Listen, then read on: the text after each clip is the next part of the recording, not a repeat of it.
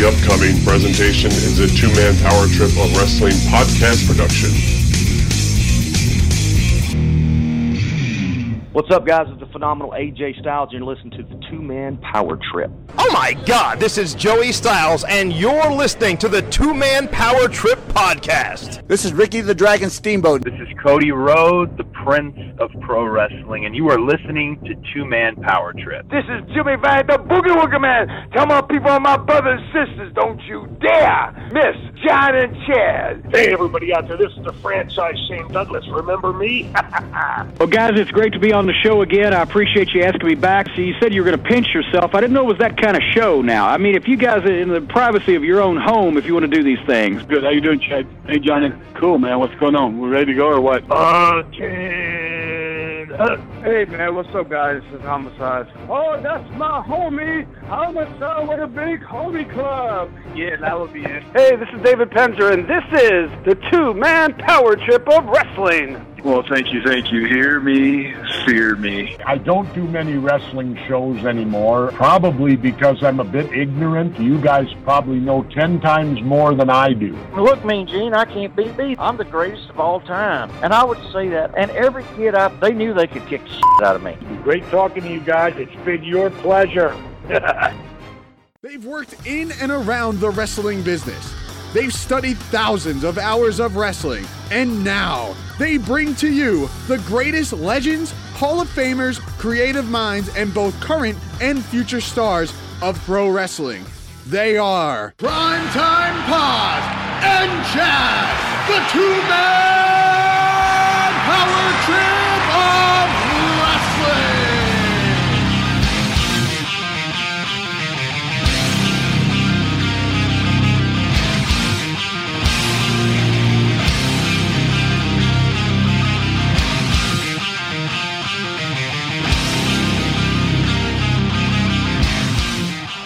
On the way to the ring. What's he got? You think he's going to hit her?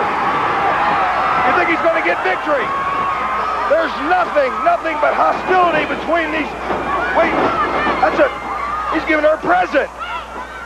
Look like a box of candy to me. What's it? He's giving her something there. She's not even paying attention to the match. She nodded. Look, victory. Beautiful monkey flip by Savoldi. A drop kick didn't have too much effect. Victory tried to step off of it. Savoldi went for a monkey flip again, and there it is. The experience paying off. Missy's opening her present at ringside. Victory with that elbow. That'll be it for Joe Savoldi. I can't believe. Yeah, 1, 2, 3, that's it, but she's captivated by the present. The winner. Nope. Let's get it rolling right here, right now. This is the two-man power trip of wrestling, and you are listening to the flagship show, the two-man power trip of wrestling podcast here on the TMPT Empire. If you didn't know by now, my name is Chad, and as always, I'm joined by my tag team partner, the one and only JP John Paz. And John, today on the show, we take a dive deep into the prime example of a territory wrestler, a guy who wrestled in so many different places and did so many different things throughout his career. And it's really a cool little thing to get him on the program here. And we're talking about Jack Victory joining us today for a great chat that you had with him, talking about everything from World Class to ECW to Global and all the places in between. Jack Victory, a guy who seemingly, especially in ECW, kind of came out of nowhere to have a nice little run there in the tail end of the ECW days, including a great piece of trivia that I kind of found as I was doing my research for Jack Victory, that he actually has a victory in the final ECW show over C.W. Anderson, who kind of ended ECW hot as well. So really cool chat here that we got on our hands with Jack Victory, and a great addition here to the TMPT lineup. Yes, we talked about that last show, and it was interesting. He wrestled C.W. Anderson on the last show, but kind of leading up to it, he really wasn't wrestling as much in the later days of ECW. And it was interesting because once you get hurt, and especially with a smaller promotion, not that ECW is so small, but sometimes in the smaller promotion, sometimes you get hurt and, you know, they might not be able to afford you, they can't use you, or whatever the fact may be, but he was always on TV because he was such a good character and he was such a funny character. And I think everybody remembers him for the wheelchair gimmick and kind of doing that whole thing and being with Carino and the network and being in that managerial role and still being injured, still being in the wheelchair, but getting out of the wheelchair and taking crazy bumps. So, I mean, he's just one of those guys where it's like, man, if you want to know what a pro wrestler is and you're just thinking about pro wrestler, just knows every facet of the game, whether he's injured as a manager, still gets the reaction from the crowd, still plays a great heel. He's the prototypical guy, territory wrestler, been everywhere, done everything, and then can go to a place like ECW and flourish and be over and just be great and get Carino over too, because not only was he there as the wrestler, than a manager and all this other stuff, but he's the veteran. So he's got to get some of these young guys over, and he did a really good job of that in ECW. And I love kind of talking to him about his history with Paul Heyman.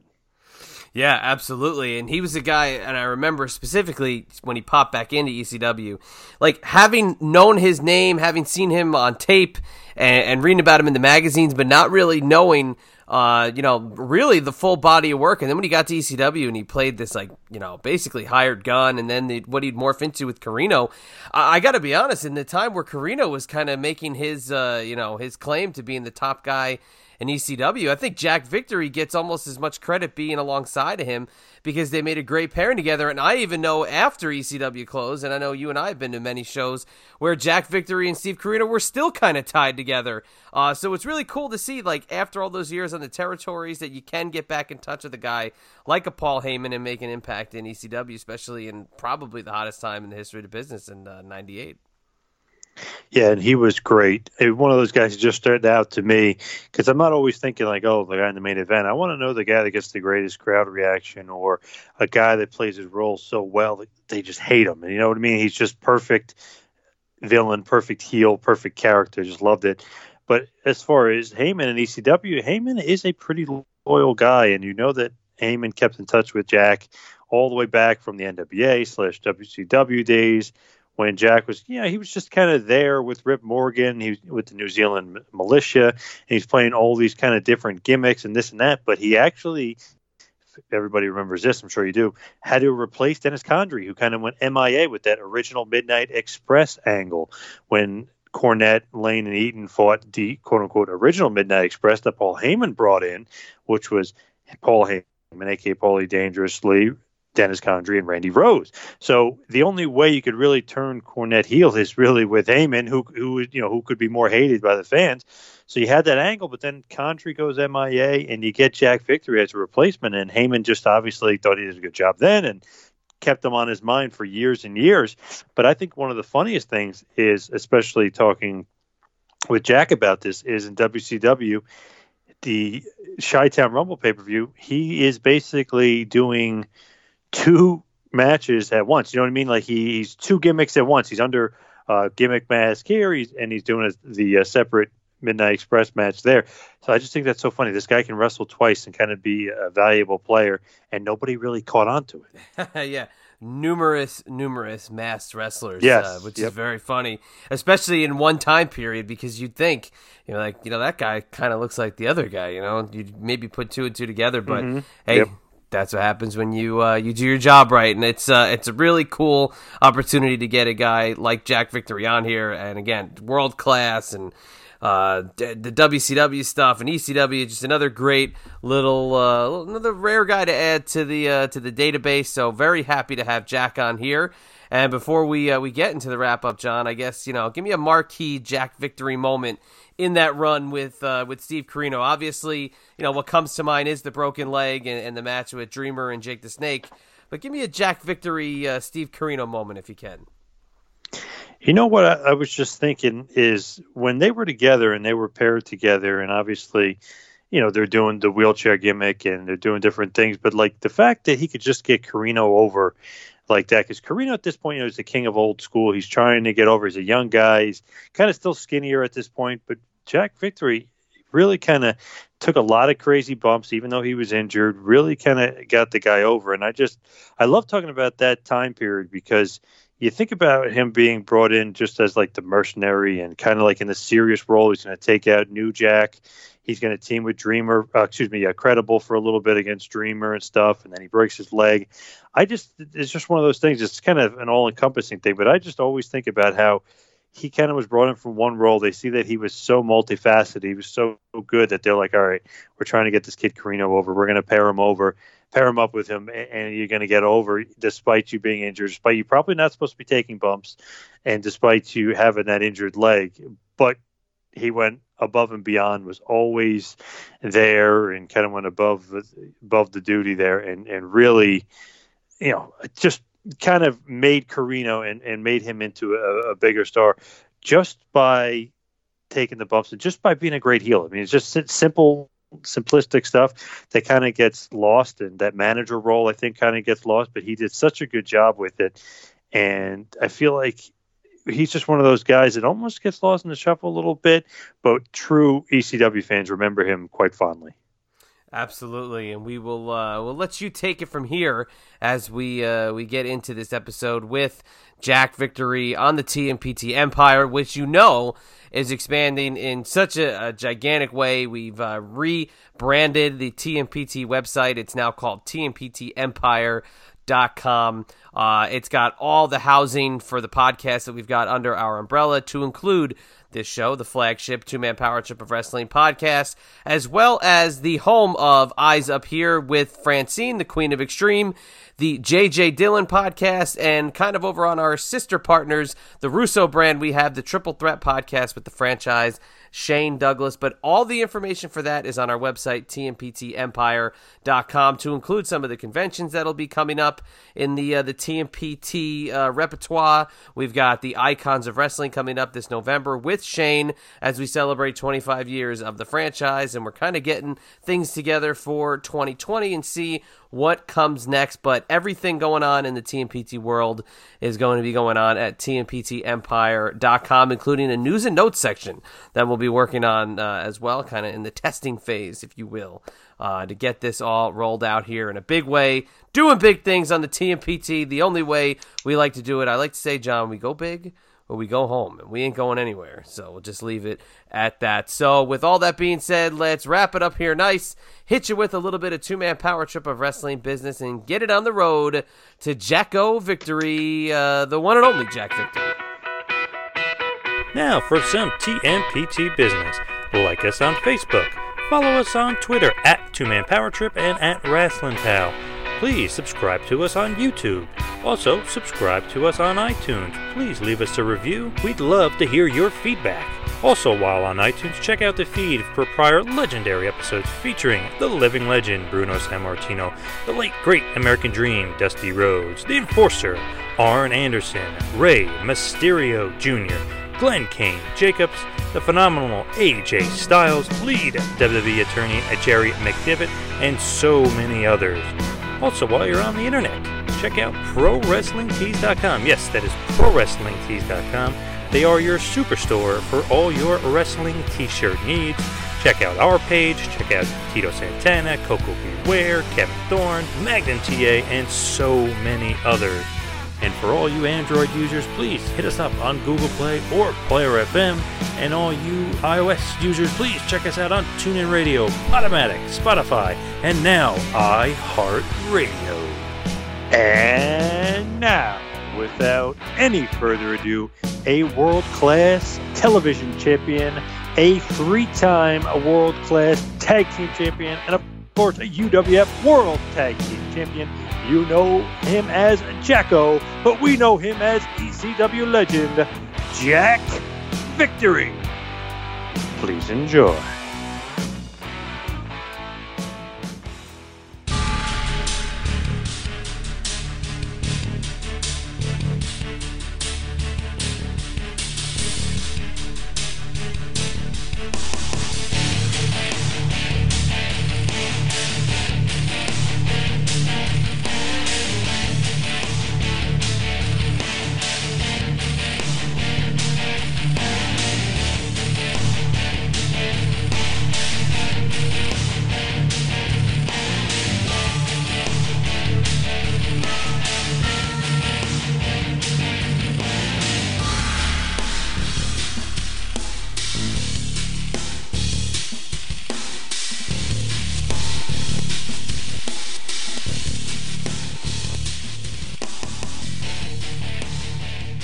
right. Joining us on the line right now is a former UWF World Tag Team Champion, a three-time World Class Tag Team Champion, as well as a World Class Television Champion. He is an ECW legend. He is Jack Victory. Jack, welcome to the two-man power trip. Thank you, my friend. How are you? I'm doing very good. So what is going on in the world of Jack Victory? I feel like you were away from the business for a little while. Well, I mean, yeah, it's been a while. I'm starting to get back into, doing a little bit of signings and going to conventions and seeing all the old timers. It's funny when they all call you the old timer now, you know? Yeah. Oh, yeah. And how's this deal kind of getting back into the game a little bit? It's great. It's great. You always a wrestler, you always, it's always in your blood. It's great to see, all your friends from all the years that you performed and stuff like that. So it was, we just did one in Charlotte. It was called The Gathering. And, I thought it went really well, just, See old friends, we got together with Missy and Johnny, Hollywood Tatum. I haven't seen them guys in years, so it was nice. It was nice to see everybody. Yeah, and John Tatum, a very attractive wife, I must say. He's definitely doing well for himself. I hope he's back in the health department, though. I hope he's doing okay. Yeah, he had a bad little ticker there for a little bit, and I think they got that all under control. And Johnny's still Johnny, man. We had a blast at the bar. It was fun. It was fun. Obviously, you guys date back to a legendary tag team and World Class, three-time tag champs. What is kind of, like when you go to convention stuff, is that something they bring up to you most, or is it mostly like ECW fans? This one was more of the old time, World Class, UWF, Mid-South sports. I mean, there were some people there bringing out stuff for me to sign that, it was incredible, how they, wrestling fans are unique. I mean, they are one of a kind people. So no, it was mostly when I first started out, World Class, Mid-South. I started in Mid-South sports, and Bill Watts was the first one to give me a job.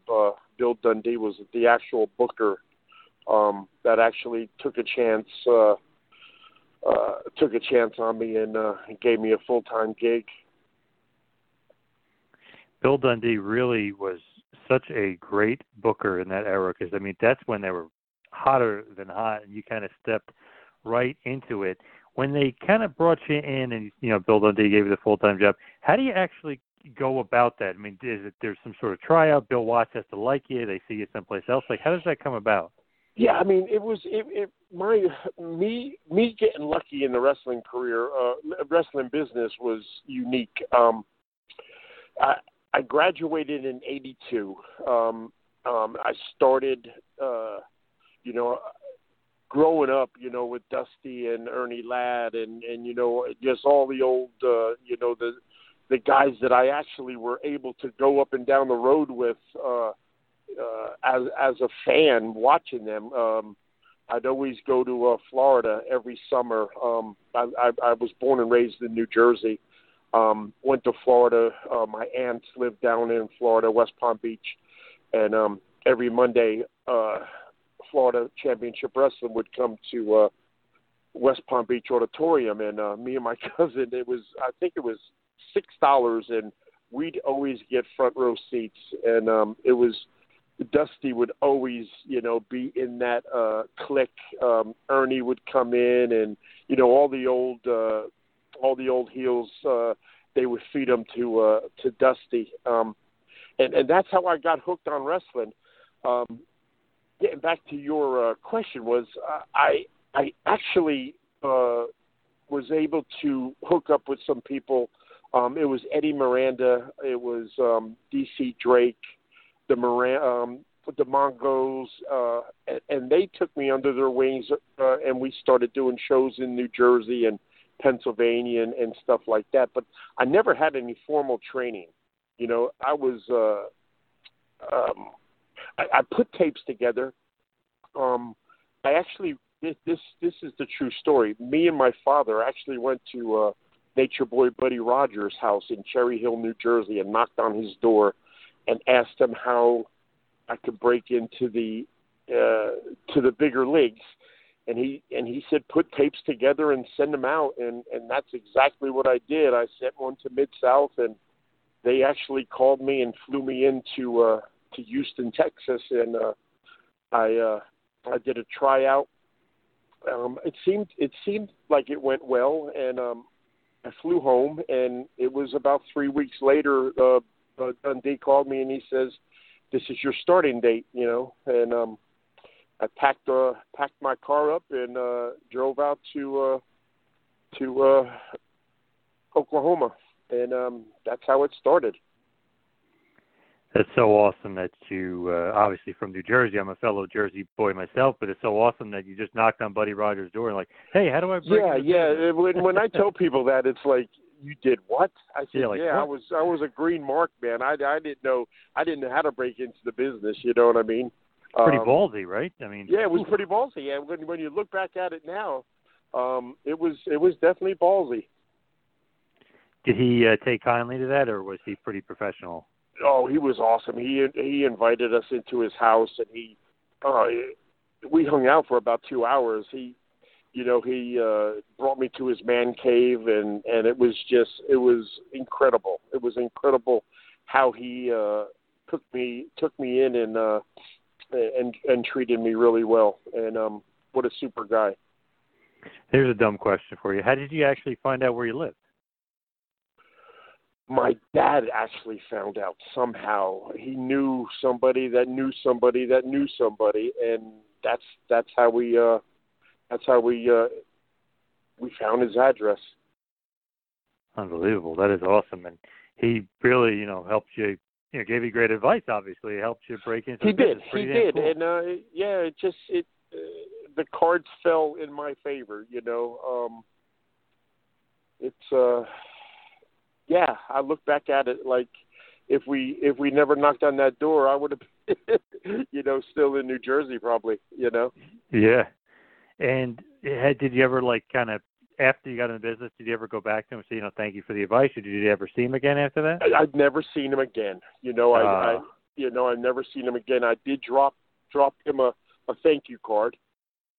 And, but when you start with Watts, you don't sleep anymore. You know what I mean? You're running 8 shows a week, double shots on the weekends, and you're living out of a car, and you're rolling, dude. You're blowing up cars. You're driving 100,000 miles a year. So there was there's no time to. The only time I got fired is I actually asked him for a little bit of time off to get married, and he fired me. So, oh, my God. Yeah. But he says, I'm firing you, but you're starting in World Class. I called Chris for you. So, yeah. So he's a tough guy, but he was trying to be somewhat fake about it a little bit. Yeah. Oh, yeah. He always had that, he had that little edge on him. I'm the boss, we could talk, oh my God, 5 hours just on Watts stories. You know what I mean? It's crazy. I'm sure you doing this podcast, I'm sure you've gotten some earfuls of stories. Oh yeah, for sure. You always hear crazy stories about him and how tough he was and how hard he was. And a lot of the guys say that what the worst travel experience was in Mid-South. Is that actually true? I know you say blowout cars and stuff, but was that your worst travel experience? Was it with him? Oh yeah, absolutely. But I loved it. You really love it.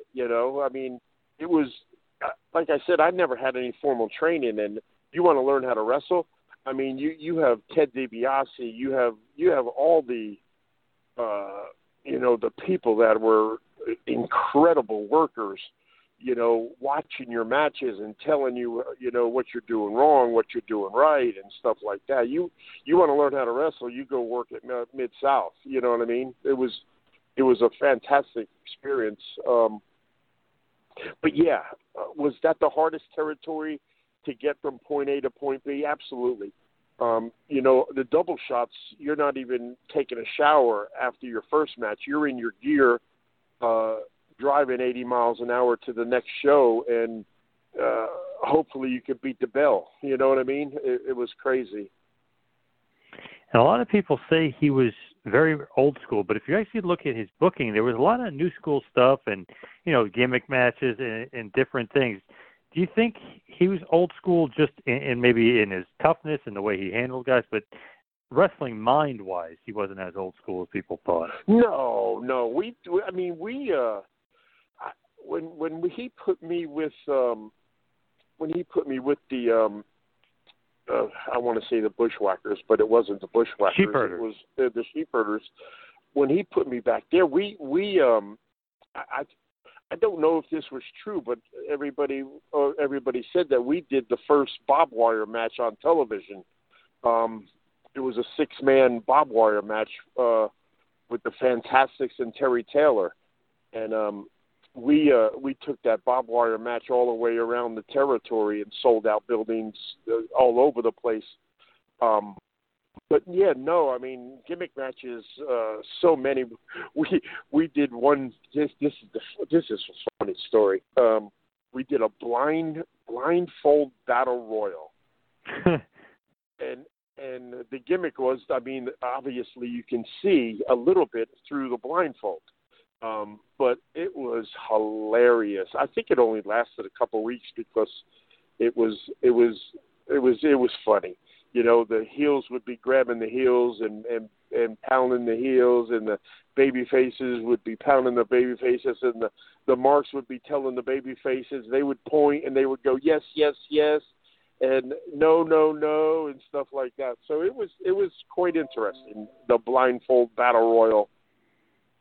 What a crazy idea. Is that Dundee or is that Watts? That was Dundee. Oh, absolutely. Oh. That had Dundee all over it. Absolutely, yeah. The wacky mind from Memphis, yeah. Yep. But, you know, he did kind of, with his booking, did kind of set the territory on fire, and they were doing so good. So some of those gimmick matches definitely were hits. Oh, yeah. I mean, oh, yeah. It's so many different gimmick matches, definitely. He was a project of the Tennessee, the Lawlers and the Gilberts and all that stuff. You know, he brought that mindset to Mid-South, and it took off. It was really it was a great territory. I mean, it was besides the driving and stuff like that, it was a great place to work. And as far as you in Mid-South, I guess that's really the first time you met Hollywood John Tatum, right? And Missy, and that's really, you really got acquainted with them. It is. It was a different booker. It was Ken Mantell. Ken Mantell took over the booking, and he brought in. I think Johnny and Missy were it. I think they were in. I want to say they were with the Crockett's. And I think Michael Hayes called them up and says they want to bring you here, and Johnny and Missy came, and we first got introduced in Mid-South, yeah. And what was it about you guys? You kind of hit it off, and obviously end up winning the tag titles from the Fantastics. But what was about you guys? Kind of hit it off pretty well, like you said. You're still hanging out to this day, drinking at the bar.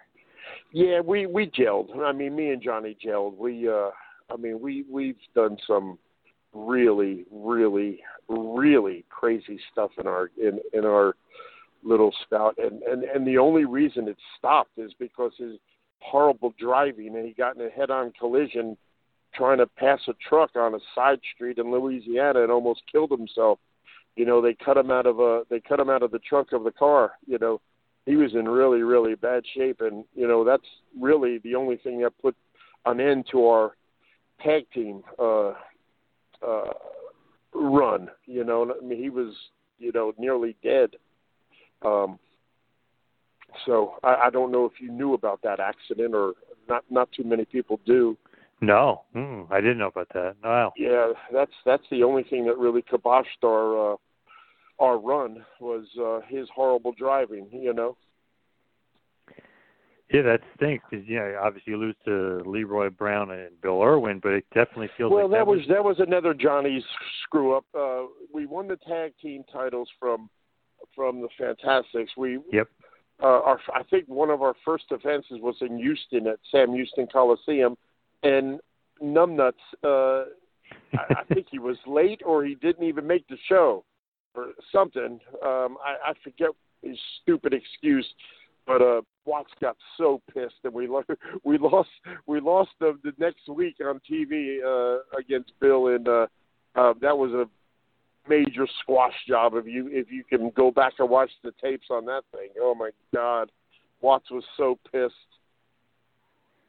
Man, you don't piss off Bill Watts. I mean, yeah, you don't piss off the boss. Oh God, he was not happy, and it was guilty by association.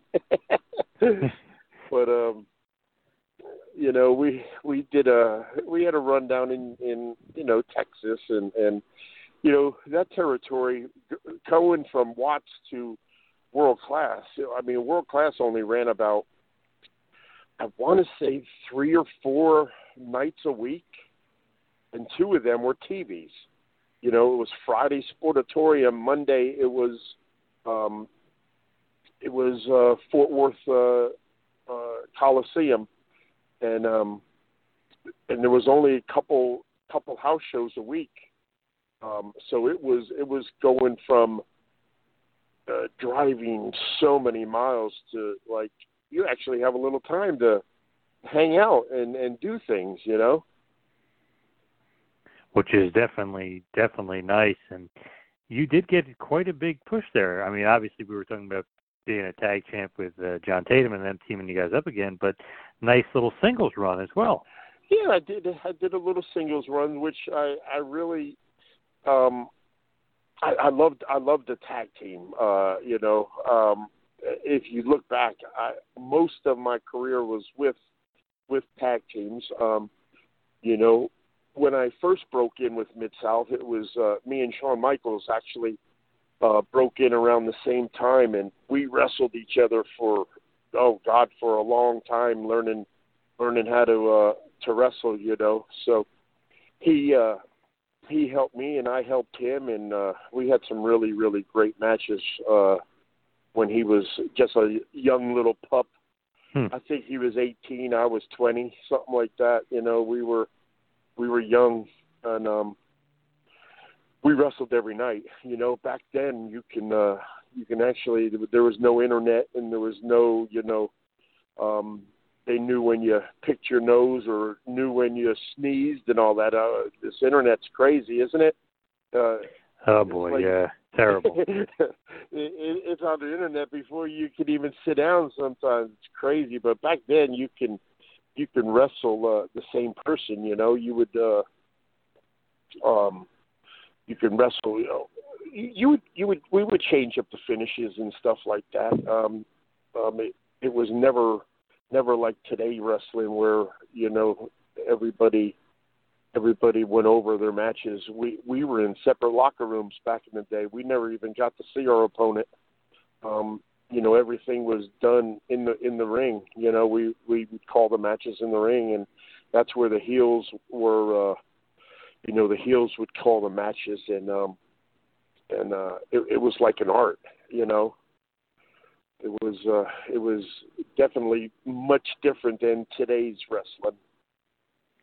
Oh my God, way different times, and to me, way better times. Do you watch any current wrestling? Is that something that you're into still? I try to. You know, it's I don't always have a TV in front of me. You know, it's some of it's kind of hard to watch, and some of it's not too bad. You know, It's not what it used to be. I'll tell you that much. Something has changed drastically in the wrestling business. It's missing something. You don't have those characters. You don't have the Von Erichs or those larger than life characters. That's for sure.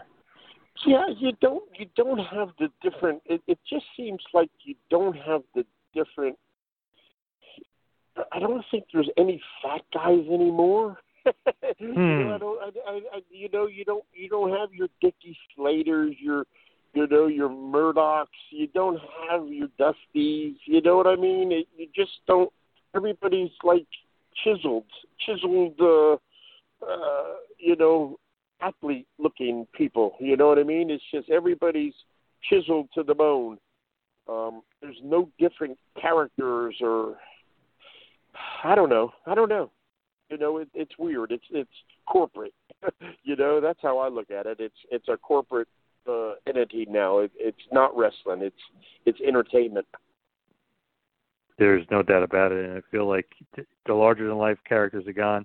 But also, like you said, like those legit tough guys, but they don't really have to be chiseled or in shape. You just know that they were badass. Yeah, guys. You don't ever hear about any of them having bar fights or anything. You know what I mean? They don't go out like we used to do and have a beer after the matches. It's like no, we gotta go do this and blah blah blah blah blah. It's like, oh my God. Please cut my wrist. I'm glad I wrestled when I did. You know what I mean? It was like, I think that's why. I mean, the independents are really doing well now. There's so much wrestling. It's amazing. Because I predicted when the Ultimate Fighting came around, I said wrestling's going to be dead. I said it's going to knock wrestling out, and it hasn't. It hasn't, and it's wrestling's actually the new one that AEW.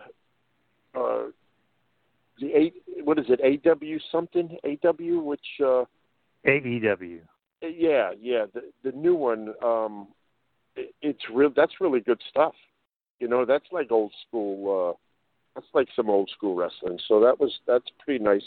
A new fresh look at wrestling, Is that a league you've been paying attention to a lot? Obviously, the Cody Rhodes. I've been watching some of the matches on, on the internet and stuff like that, and it just has that old school theme to it. You know what I mean? Nobody's really. Ever since ECW went away, it seemed like everything's corporate. Very cookie cutter, very corporate for sure. Yeah. But with Cody Rhodes and obviously Dustin's in there, you got Jericho, Jim Ross is calling. You got a lot of old school flavor, and maybe Cody is kind of trying to bring back the good old days. Well, look at the Bloodline. Good God, you can't get no finer bloodline than that. You know what I mean? He's. I think they're doing great. To be just taking their time. Not rushing anything, and now they got the TV deal, and hopefully they can, build on that. And a lot of people do say that that AEW reminds them of ECW, kind of like a little counterculture, a little bit different, but hot crowds, and they're really into it. Yeah, really just different. The wrestling fans, I think, were looking for something different. Every time the what am I trying to spit out here? Come on, Jacko. The other, the young kids with WWE, NXT? Mm-hmm. I go to some of their shows when they come to Jacksonville. I live in Jacksonville now. I just bought a place down in Daytona. I'm moving there in October. But my good friend Steve Carino, he's one of the producers and stuff like that of of those shows, and I go and see him and. Those young kids are really, really, they're looking to get pushed to WWE, and I think those matches are actually better than the WWE matches. I think their house shows are better, and I think their pay-per-views are better. You know, I hope I don't piss anybody off saying that, but I think they are. You're not the only one that's been saying that. I'll tell you that much. It's been said a lot. Yeah, and now for some reason, NXT is going to be on USA. Yeah, I heard. Yeah, they're going to go on USA on. I guess they're going against that other one. There'll be a lot of wrestling on TV. You know, something's gonna have to give. You know, I don't. Maybe too much. You know what I mean? Yep, I agree. So, what was it like running into the king of old school himself, Stevie Corino? Oh my God! Me and we go back from the ECW days. Me, Lou, and C.W. and Corino, we rolled up and down the streets together, and Devon,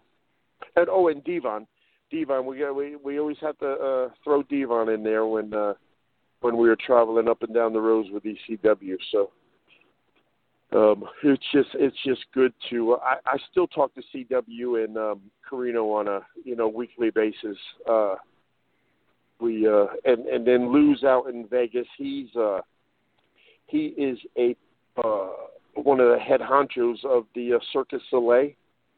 He's got a gig out there. He's really, really doing well out there in Vegas. He's head of marketing for the Circus Soleil out there, so he's doing really well.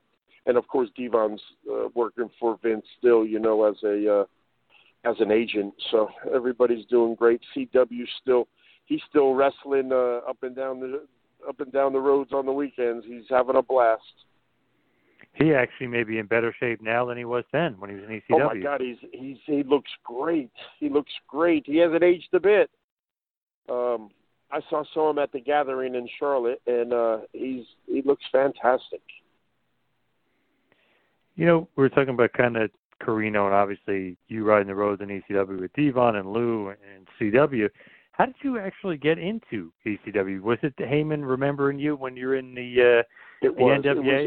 It was from Heyman. Yes, it was. It's funny when I got out of the business, I went into the strip club business. I was a door guy, and then I went from door guy to managing to general manager to part owners and I was at the strip club, and of course the wrestlers back in the day, they loved the strip clubs, and it was Paulie and Dreamer came and visit me and said, would you ever consider coming back? And I said I really never gave too much thought about it. I said I figured my days were numbered, were over. And they talked to me, and they said, we would love to bring you back in. And I said, I'm going to leave Naked Girls and go back to the business. So I left the Naked Girls and went back to the business, and, had a couple of great years with ECW, until I broke my knee, which then I finally tapped out.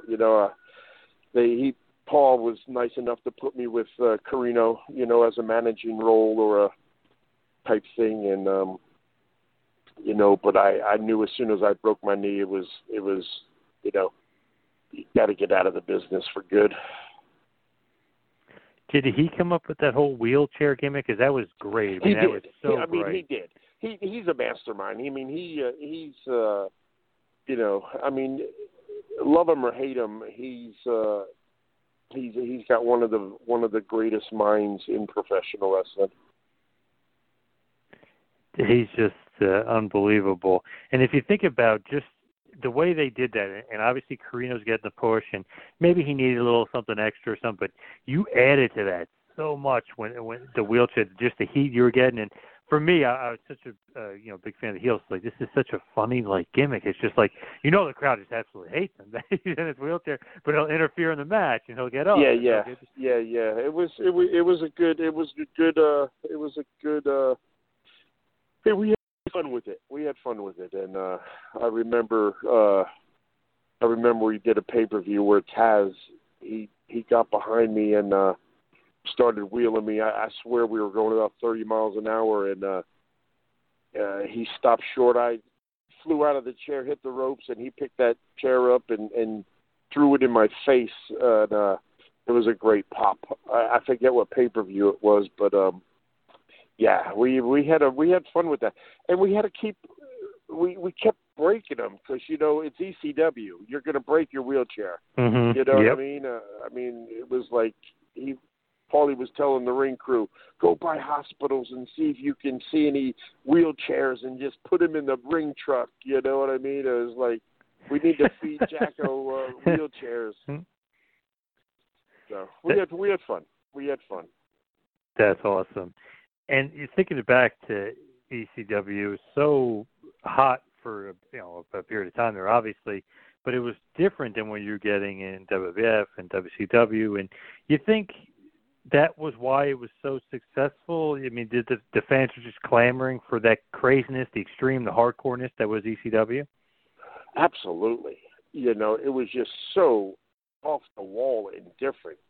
You know what I mean? If you went to an ECW show, it was like you were punched in the face. I mean, it was from the opening bell to the main event. You were getting guys that were working their asses off to give you a good show, and everybody from the crew, it was a great territory. It really was. Were you surprised when it closed down? I was heartbroken. You know, it was like, oh man, now what? You know what I mean? It just ended. You know, it was just, I guess it was time. You know. Did you ever have any issues as far as pay? You know, you always hear all those wrestlers say they didn't get paid. He shorted me checks. I think everybody was owed a little money at the end. I mean, you know, it was, you know, it's not going to put you in the, you know, poorhouse or the, you know, but I think everybody was owed a little bit at the end. You know, some of them went on to go with the WWE after they bought it and all that stuff, so they got a little push out of it that way, you know. I just decided to walk away from the business and not do it anymore, you know. But I'm starting to get phone calls for conventions, and I enjoy those. You know, I enjoy those. I'm doing one in I think there's one coming in Philadelphia. I'm flying. It's in November. It's at the old ECW arena. They're doing a convention. I'm flying up there to do some signing. So things are. It's nice. It's nice to get away on the weekends and see all the boys. Absolutely, it would be the Icons of Wrestling Collector Fest at the old arena. I believe it's on the 23rd of November. That should be a great show.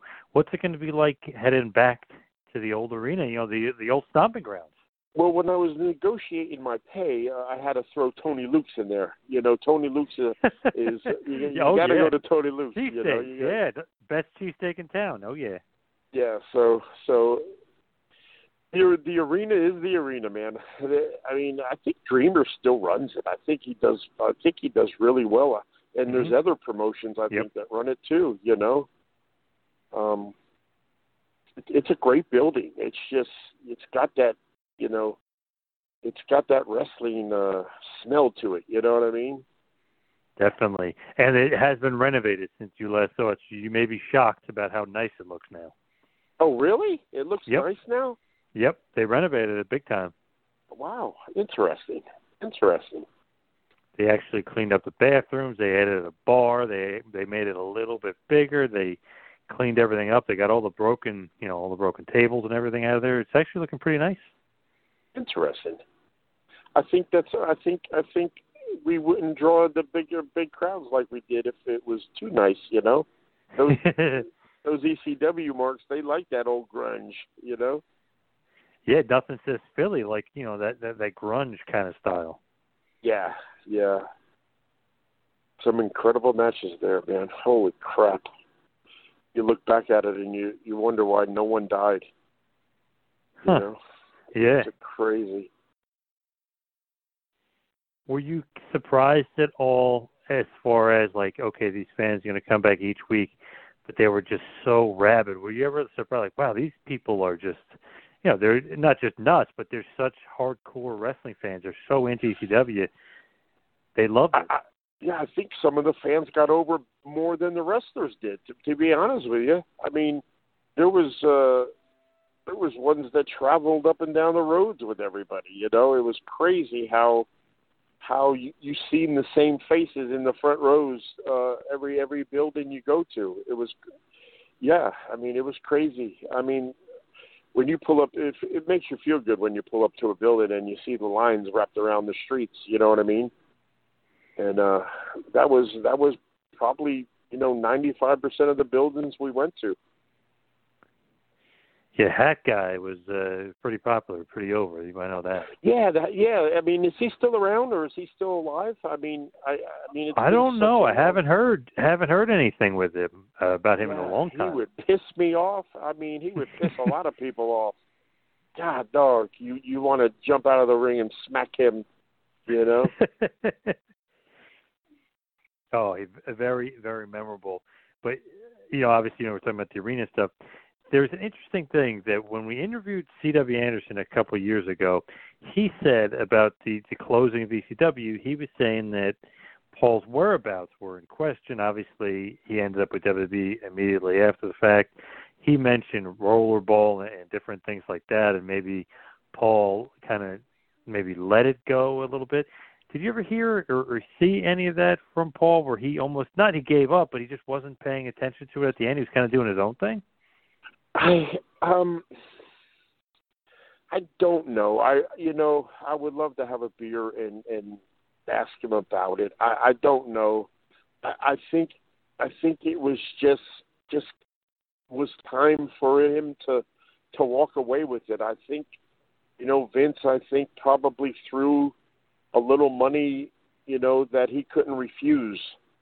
You know, I mean, it was an awesome territory, but I mean, it was a 24/7 for Paul. You know what I mean? And I think I think he might have just, maybe he did just give up on it. You know? Yeah, I don't know why or how, but after C.W. Anderson, one of the nicest guys in the world, said that, you know, oh, maybe he gave up on it. He wasn't around towards the end. We checked Twitter after the episode was released, and he must have read it or seen it or maybe even listened to the episode. He went crazy on C.W. Anderson. Oh, did he? Yeah, I say not true and da-da-da-da-this and da-da-da-da, like, don't talk about rollerball. Like, oh, yeah, for some reason he went crazy. I guess that was a touchy subject. I guess still sensitive after 20 years. Huh, I don't know. I really don't know too much about the ending of it. You know what I mean? I know there was always rumors and stuff like that of, you know, it's coming to an end and blah, blah, blah. And, you know, I was never the gossip type of person. So it was, you know, whatever happens, happens, and unfortunately, it happened. You know, it came to an end. You know. Yep. Unfortunately, I mean, definitely had a good run, to say the least, and so many fans were into it. But speaking of Paul, and obviously Paulie dangerously at this point, but I just wanted to bring this back up. When you kind of fill in for Dennis Condrey and become a part of the quote unquote original Midnight Express, and that's kind of, you know, it's Paul Heyman's team, Paulie Dangerous's original Midnight Express versus Cornette's Midnight Express, Eaton and Lane. Was that something that just literally came up that day or maybe a few days earlier and said, hey, look, you're going to be in the original Midnight Express in this huge angle? Yeah, I don't even know how that came about, to be honest with you. It was so crazy. It was, you know, it was almost like a blur, like, yeah, really? You know? But I remember it didn't last long. But it was fun, you know, working with those guys, very talented, and I got to see them all at the gathering. They were all there. It was such an awesome, I took a picture with them, and you know, one thing I can give the young guys advice is, even though it's so different now, I just wish I would have taken more pictures and with people I worked with and stuff like that, because nowadays it's a little bit different.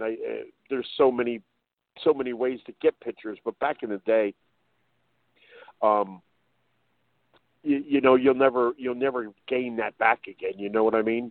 Mm-hmm. Absolutely. Yep. It's pretty cool though. They throw you right in there with Randy Rose and Eden and Lane, and obviously Paul E. and Jeff Barnett, Randy's too. He's actually moving to Daytona. He was an Atlanta boy for a long time.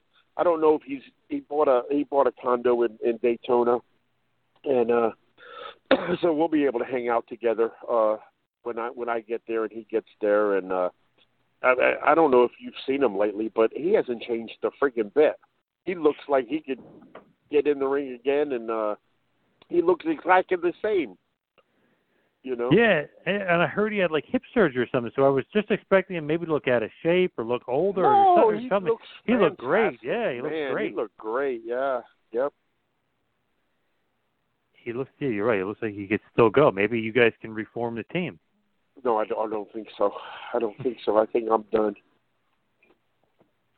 You know, also in NWA, WCW, whatever you want to call it, I feel like you had so many different, like, mask gimmicks or different gimmicks there. You were kind of like an MVP, so to speak. Like, okay, we need a Russian assassin. We need a blackmailer. We need a super destroyer. Well, we need a terrorist. When I left, when I was finishing up in World Class, and World Class was going under, and Global Wrestling and Wild Wild West and blah, blah, blah, blah, blah. I got a call. Angel of Death was Russian Assassin number 1, and they were looking for a Russian Assassin number 2. So Dusty called me and said, "Hey, kid, you want to come in and be one of them Russian Assassin number 2? I said, "Oh, hell yeah." So I think it was Albany, Georgia. I think I started. We did an angle where I ran in and with the Koloffs and stuff like that. We went all over the place with that. So that was fun. That was fun. And that came to an end. And then, like you said, they started putting me in all kinds of masks, the Black Mauler and all that stuff. I think I wrestled. I think it was Chi-Town Heat. I wrestled twice, and I think I wrestled as Jack Victory once against Michael Hayes, and then I came back under a mask and wrestled the same night in the same town, and like no one knew who the hell I was, right? It was like crazy. That is awesome. Did you get double pay? I did. That was one of my biggest payoffs was wrestling twice on a pay-per-view. It was one of my biggest payoffs. So yeah, I did get paid twice. That was nice. Pretty damn cool. And as far as like doing those gimmicks, did you mind kind of like, not only, you know, obviously if you're going to get paid, wearing a mask, but yeah, you know, it kept the paycheck coming in. I like the Russian Assassin gimmick. You know, wrestling the Koloffs, that was fun. That was fun. And then I think I went from that to Secret Service, and then I think that's when they put me and Rip together. Man, it's crazy how many gimmicks I had, and I don't remember the order. Yeah, crazy, right? And you know, it was.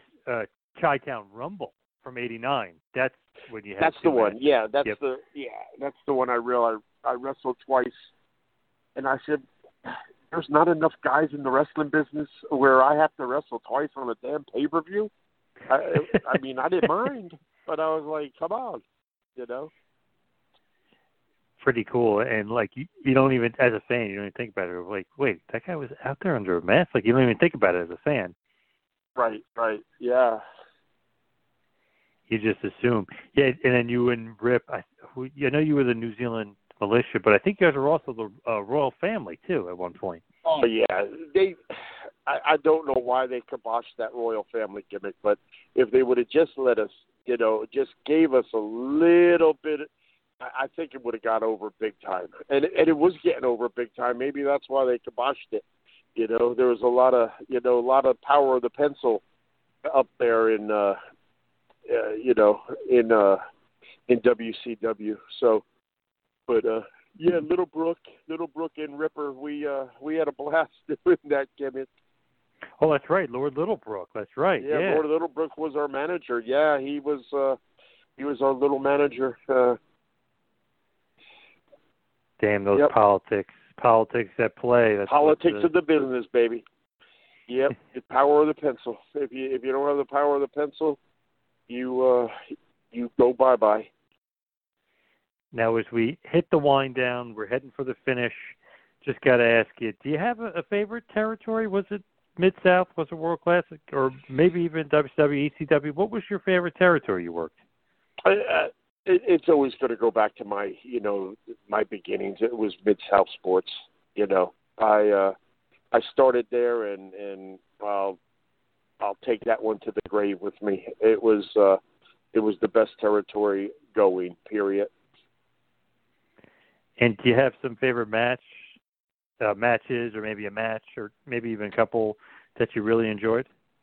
Well, I mean, there was thousands of matches, so it was. I liked wrestling in the Superdome. I liked wrestling in Texas Stadium. I liked the big shows. I mean, it's nothing like now. But, we used to do 40,000 people, and we thought we were the best, that was the best thing going. And now they're doing 100,000s of people, you know what I mean? So it's crazy. It's crazy. But when you draw 40,000 people back then, it was there was no internet, there was no nothing. It was just small little territory, which, to today's standards, that's not a bad house, Absolutely. It's great. And, obviously, Superdome, Tech Stadium, these huge monumental places and just huge landing spots. And you mentioned Sportatorium before and just some great things. But do you have some favorite opponents you had throughout the years? Oh, God, I've worked with so many great talent. Oh, my God. Oh, God, that's hard. Favorite? No, I mean, I could tell you hundreds of, of guys that were just, Terry Taylor, he was awesome. Just when you were booked against Terry Taylor, it was like, oh my God, you had the day off. He was that good. He was really, really that good. Tag team opponents. The Fantastics, and it was just so, it's so hard to pick a favorite. You had so many great matches. When you worked in those territories, everybody was good. You know what I mean? Yep, absolutely. Do you have any regrets from your time in the wrestling business at all? Yeah, I wish I didn't walk away. Ripper was going back to New Zealand, and I got disgusted with the business and walked away with it. And until Paulie came and invited me back, I wish I didn't walk away with, the way I did, back then. I wish I would have stayed in the business. Do you think you would have been or stayed really WCW? You think you would have been WWF bound? I would have, at that point, I would have stayed with WCW, but, I never got the chance to work with WWE, and I always wanted to. And I think me walking away when I did, I, you know, obviously shot myself in the foot to go up there. I think that's probably one of my biggest regrets. Never wrestling in a WWE match. And just one last question for me. I'd like to ask this question to the guys, especially somebody like you, been around the block forever. I mean, you've wrestled everywhere, Mid-South, World Class, ECW. What would you say at the end of the day, the lasting legacy, the stamp of Jack Victory on the wrestling business?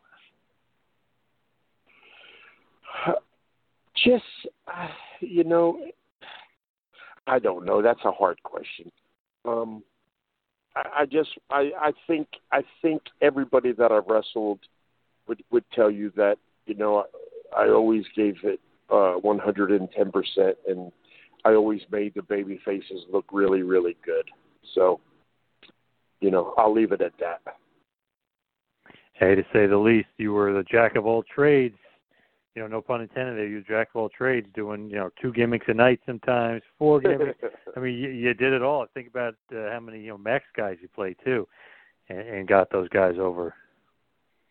Yep, I was never afraid to put somebody over and get somebody over. So, yep, it was fun business. Been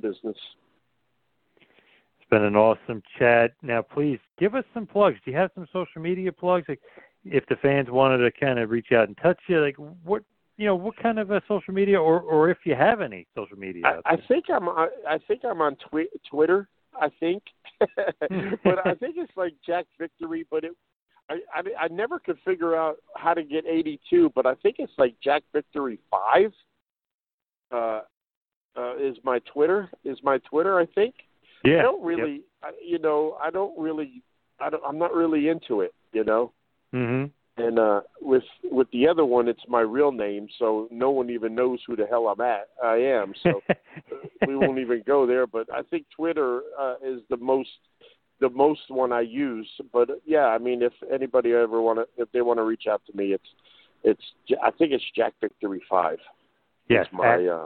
At Jack Victory 5. Yep. Absolutely. Yep. Right, and Jack, if anybody knows out there how to change it to 82, I would pay them to help me out. I may be able to help you. I gotta do some research myself, but maybe it will help you. Very cool. Well, it's been great talking to you. This podcast was a presentation of the two-man power trip of wrestling's podcast empire.